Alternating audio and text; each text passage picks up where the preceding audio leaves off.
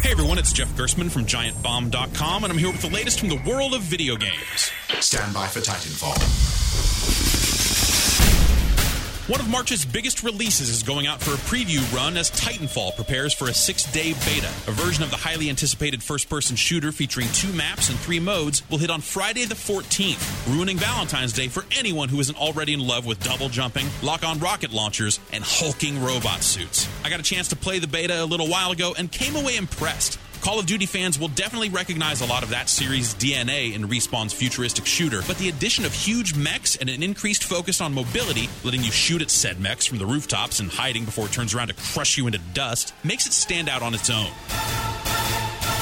The beta will run on Xbox One, but the full version hits March 11th for Xbox One and PC, with the Xbox 360 landing on the 25th. For more news and reviews from the world of video games, find me at giantbomb.com.